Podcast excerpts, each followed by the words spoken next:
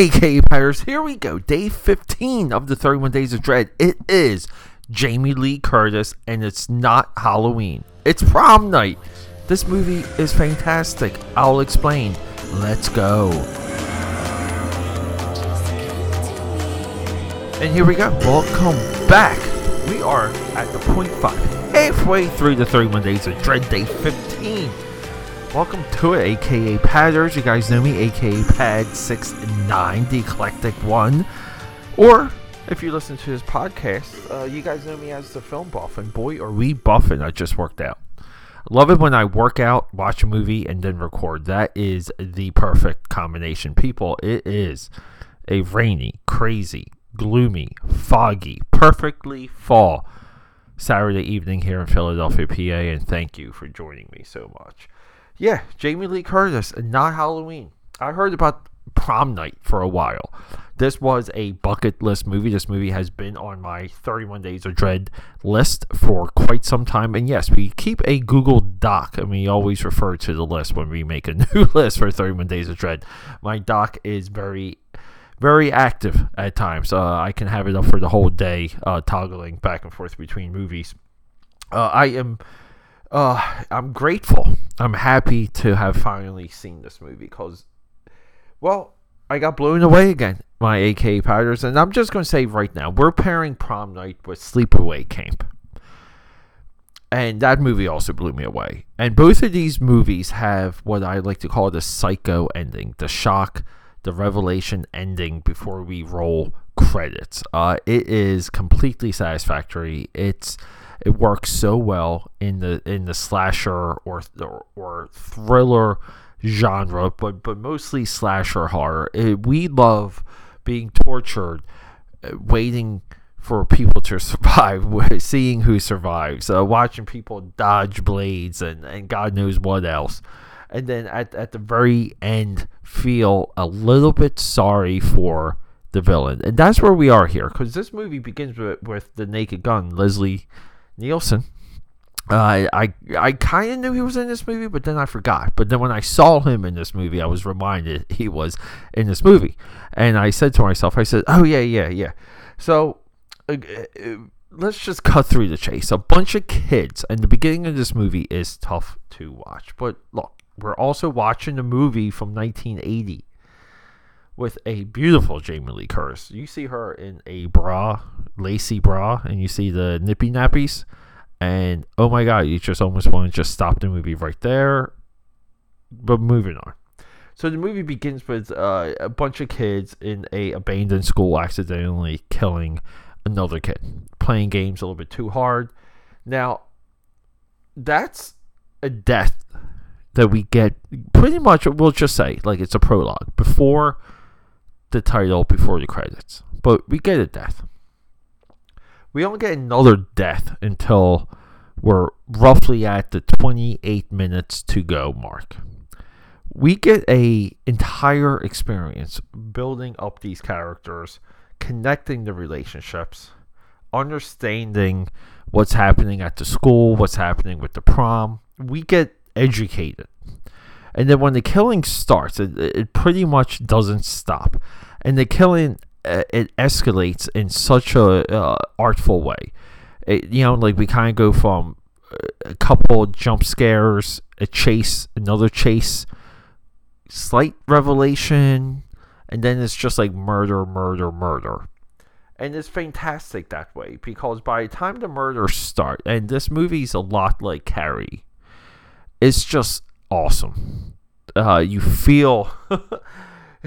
you feel a little bit of joy because you you're okay with some of these people dying, and and that's the way it's designed, that's the way it's structured. Jamie Lee Curtis is awesome in this movie. This movie too is a statement on the fading light of disco, and I can't watch a movie that has disco without thinking of Detroit Rock City. Please go watch that. Another another Ed Furlong. That's a, D- Detroit Rock City could be Eddie Furlong's second best movie. First being Terminator two: Judgment Day, but you guys know that. And we we have a big giant disco sequence in this movie. We have disco night on the walls of this prom. and we see Jamie Lee Curtis being an actress, and you you could kind of argue or say, Pete, she's dancing. Come on, that's not acting. But no, it is, and she sells this sequence so well. Now, we have Paul Lynch. He's our director. Movie-wise, this is Paul Lynch's movie, but he is to go on to have a director's career. He is a career director, directing whatever people throw at him, mostly T V, and he's been on a lot of T V shows that you might be familiar with. I'll just leave it at that. But this movie is designed, it's targeted, it's well directed. It's, I would say, I would not go as far to say beautifully directed, but he gets a lot of young performances out, out of a lot of young actors. And there's real emotion, and at the end of the movie, the killer dies in the arms of Jamie Lee Curtis, and you feel it. And then it transcends being a horror movie. This this movie transcends into being a lesson, a lesson of loss, a lesson of love. And it's there. And it's this movie is the definition of great direction. You don't have to be George Lucas, Steven Spielberg, James Cameron, Martin Scorsese. Yeah, the list goes on. See, we we make the mistake. We associate great directors only with great movies. And we're way beyond that on, on this podcast. Uh, this is why we're the film buff. And I'm the only one out there that says this because, yes, I do listen to everyone else. I know who you are. Prom Night is an education on what to do when you're a director and you have a limited budget and you gotta scare some people. The killer in this movie is nothing to bring home, to you know, to to, to bring home about. There, there's no Prom Night killer action figure or slasher action figure. It's a guy in a black suit with a sparkly ski mask. Not too sparkly, but it is reflective. And this, again, it's of a time before you had to have some iconic mark, some marking, some des- designed or thought out element for your killer's gimmick or mask. No. And, uh, you know, some some filmmakers today make a callback to this movie, and and they, they rightfully do it because th- this is exactly what a killer would wear. Uh, the you know, uh, killers, killers uh, don't have branding departments and, and design guys. But with all of that, this movie has some fantastic deaths. Everything builds up to the last thirty minutes. We care about our characters. It feels, you know, timely. It feels of the day. Uh, I love this movie is of the fading culture of disco. I just feel it's, it's to me it just fits so perfectly. And with all of that said, aka Powders, please check out Prom Night. I caught it on Peacock.